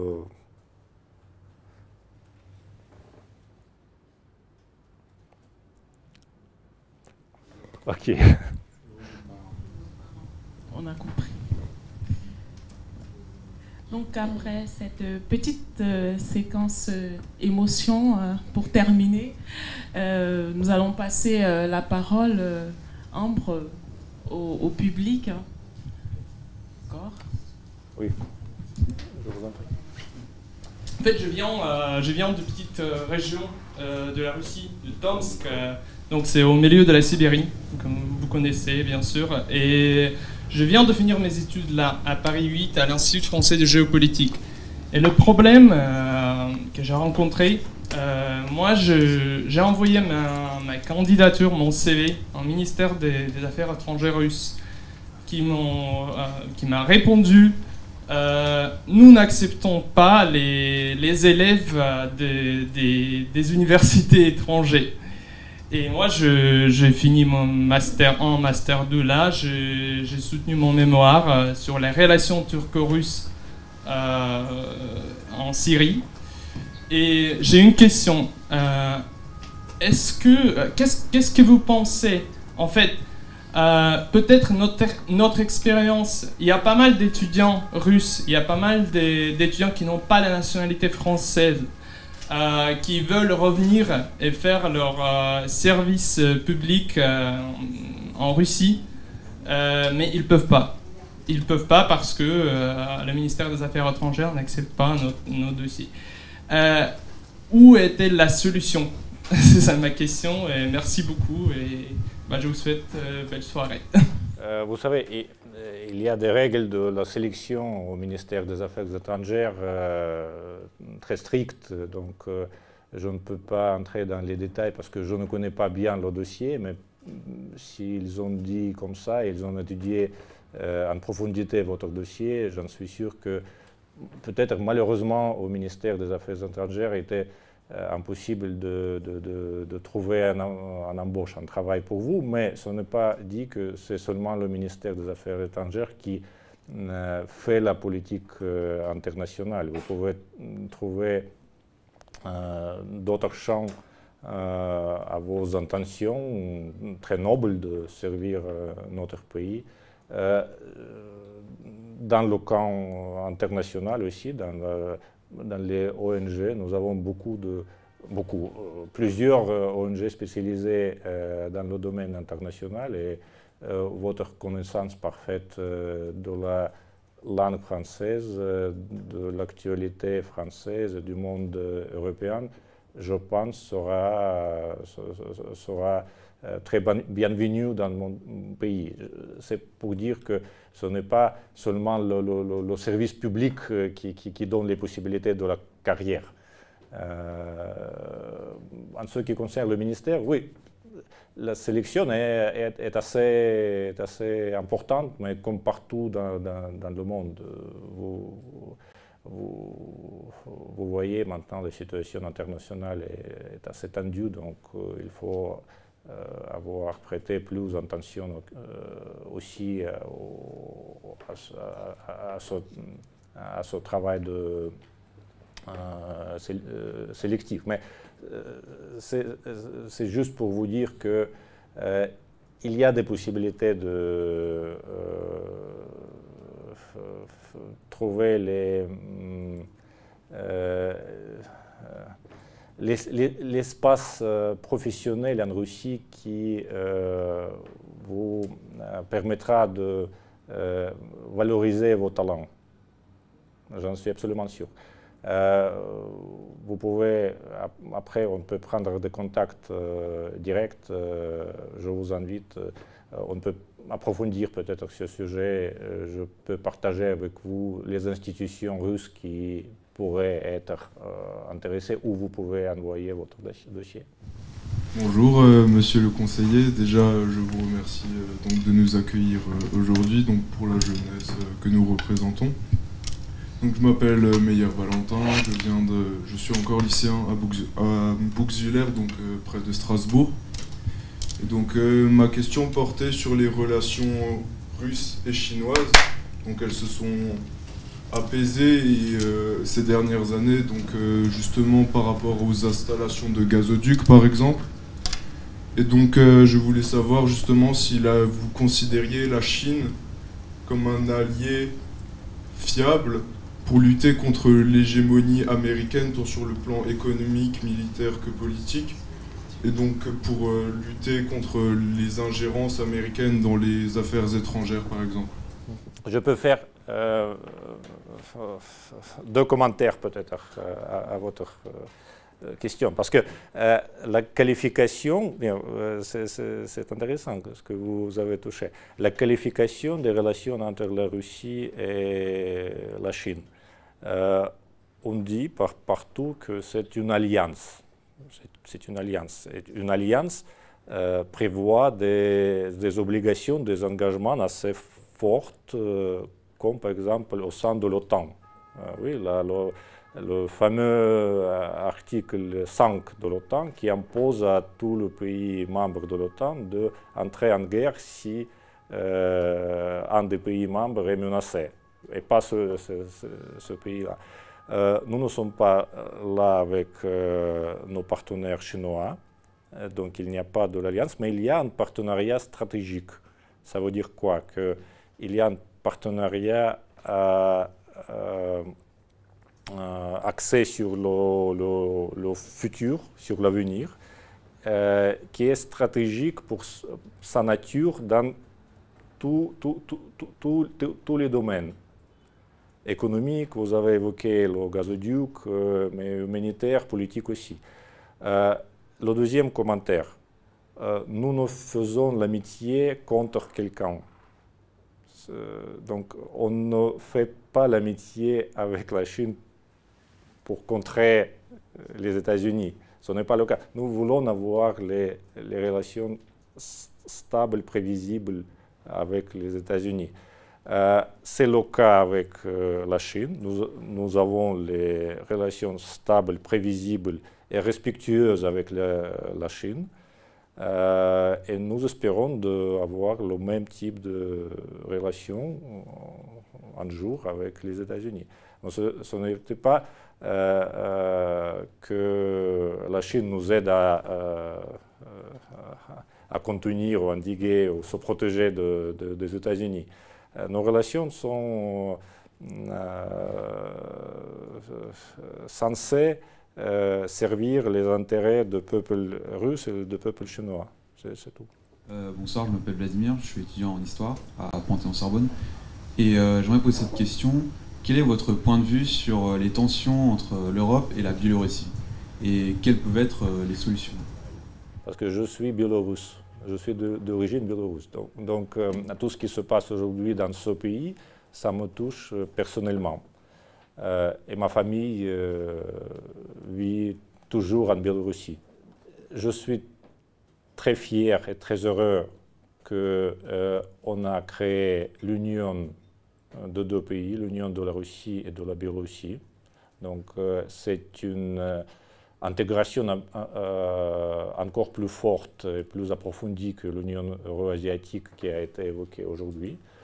Nous considérons que la politique de l'Union européenne à l'égard de Biélorussie, donc de notre pays allié et notre pays, notre peuple frère, ce n'est pas une politique basée sur le respect sur la loi internationale. Vous aurez pu évoquer le cas de l'avion oui, pourquoi pas. Euh, L'Union européenne a introduit les sanctions pour cet incident euh, avec l'avion sans attendre. Vous savez qu'il y a la procédure euh, au sein de l'Organisation internationale pour le trafic aérien, qui est censée résoudre les cas comme ça. Donc, sans attendre la décision de euh, l'institution internationale appropriée, l'Union européenne a dit non, ils ont euh, euh, violé les règles et donc ils doivent être, sanctionnés par, par nous, par les restrictions européennes.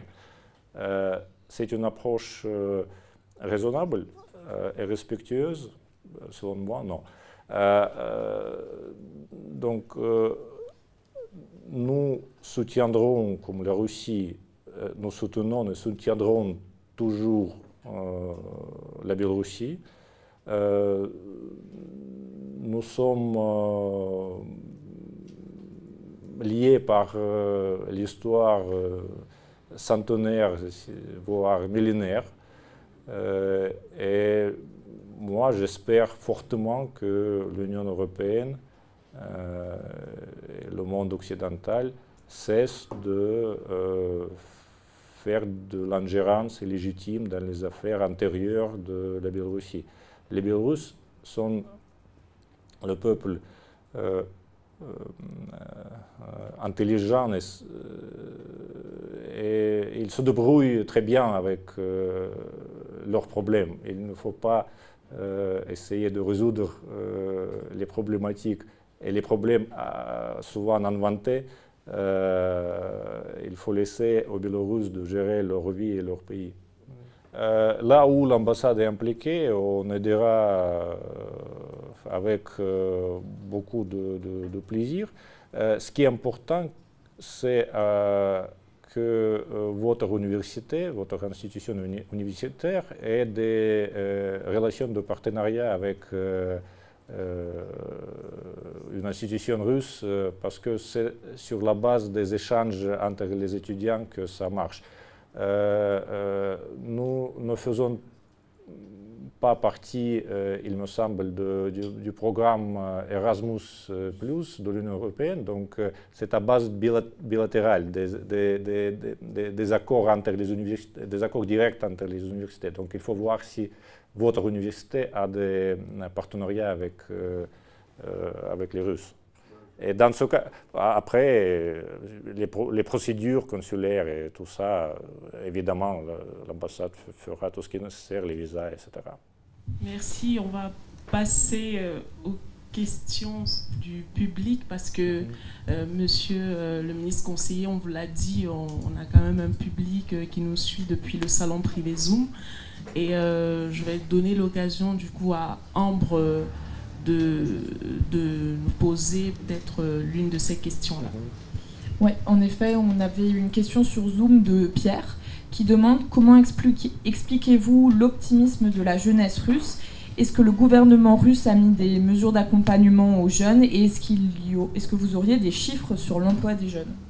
Malheureusement, je, je, ne suis pas préparé pour les chiffres euh, sur l'emploi. Euh, l'optimisme des jeunes, euh, c'est très simple. Euh, les raisons de l'optimisme, c'est l'âge.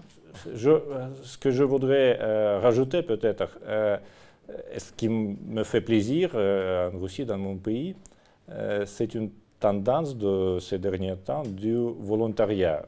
Il est très répandu en Russie parmi les jeunes. il y a un chiffre ici que je peux vous donner. on a les, les, jeunes ont lancé une initiative Nous Ensemble, quelque chose comme ça, pour aider à travailler dans les hôpitaux pour les malades Covid. Et 120 000 personnes euh, se sont associées, travaillé dans, euh, parmi les jeunes euh, dans les hôpitaux. Donc, ce mouvement de volontariat, il concerne pas seulement le domaine de, de, la santé, mais d'autres domaines d'aide aux euh, personnes âgées, aux personnes handicapées, le volontariat dans le sport, beaucoup. Donc, euh, c'est une forte tendance euh, de, de, ces jours. Je réponds d'emblée à la question sur ce que les Russes pensent du Maroc. Moi, je n'ai jamais visité votre merveilleux pays. Pourquoi je dis merveilleux? Parce que j'ai eu un collègue euh, diplomate euh, russe avec lequel nous avons travaillé après euh, au ministère des Affaires étrangères et ensuite à l'administration présidentielle au Conseil de sécurité. il a fait qu'une mission au Maroc. Il a dit après, ça va, je ne veux plus aller dans d'autres pays. Donc il a, euh, son cœur est, euh, resté au Maroc. Euh, c'est une personne que je, très bien connais, c'est un, un, ami de longue date de moi. Donc j'ai toute confiance en, lui et je rêve de visiter un Maroc un jour. la première question sur les relations entre le Maroc et la Russie, les relations euh, pas seulement existent, mais euh, les relations, euh, nous travaillons, la Russie et le Maroc, pour les renforcer. vous avez évoqué les exercices militaires entre le Maroc et les États-Unis. Ça va, pas de problème pour, pour la Russie. Ce n'est pas que les, les, pays qui sont amis aux États-Unis deviennent automatiquement l'ennemi de la Russie. Non, absolument ce n'est pas notre approche de notre politique internationale. Euh, euh, ce que nous voulons, c'est que en faisant, euh, en renforçant la coopération avec d'autres partenaires, le renforcement de coopération avec les États-Unis, que vous avez évoqué, ne dérange pas la coopération avec la Russie. Et euh, c'est le cas du Maroc, je, le sais. Euh, Maroc a une attitude très coopérative euh, à l'égard de, Moscou. en ce qui concerne l'Union européenne et la Russie, tout a été dit. déjà, nous sommes absolument ouvert euh, soit à la coopération avec euh, la Commission européenne et les institutions européennes, soit à la coopération avec les pays membres. Euh, je, ne suis pas d'accord à 100% avec vous qu'il il, n'existe pas l'union. Il existe l'union parce que les, les décisions sur les sanctions sont prises pas par les pays euh, membres, mais pas par l'Union européenne, et imposer même aux pays membres qui ne les veulent pas, ces, sanctions. Et donc, euh, il faut travailler, euh, et nous, sommes bien conscients qu'il y a des prérogatives déjà au niveau européen, au niveau des institutions européennes. Donc, euh, sur les standards techniques euh, du commerce, etc., nous ne pouvons pas parler avec, euh, je ne sais pas, un ministère français pour les échanges économiques et commerciaux. Il faut parler avec la Commission pour se mettre d'accord comment faire marier les, les, normes techniques et les standards européens et les standards russes ou maintenant les standards de l'Union euro-asiatique. Oui, nous travaillons soit avec l'Union comme l'institution, soit euh, avec les pays membres. Il y, a, il y avait quelqu'un qui a cité Churchill, euh, oui, deux fois. Euh, je, pense que nous avons trouvé la citation au même endroit. euh, oui. Euh, euh, je peux vous citer euh, un autre ho- homme politique euh, occidental du monde euh, anglo-saxon, a- américain dans ce cas-là, euh, très hum, respecté dans, le monde de la politique internationale, qui est Henry Kissinger, ex-secrétaire d'État des États-Unis, euh, qui lui a dit que euh, c'est pour répondre à cette énigme que vous avez posée. Il a répondu comme ça.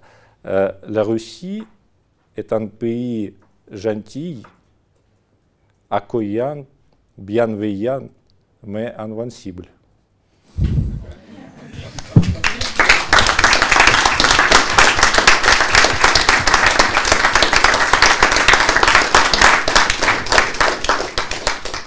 Merci, euh, ce sera le mot de fin pour euh, notre conversation. On va rapidement passer à nouveau la parole à Monsieur Thomas Castelli pour euh, la suite des événements.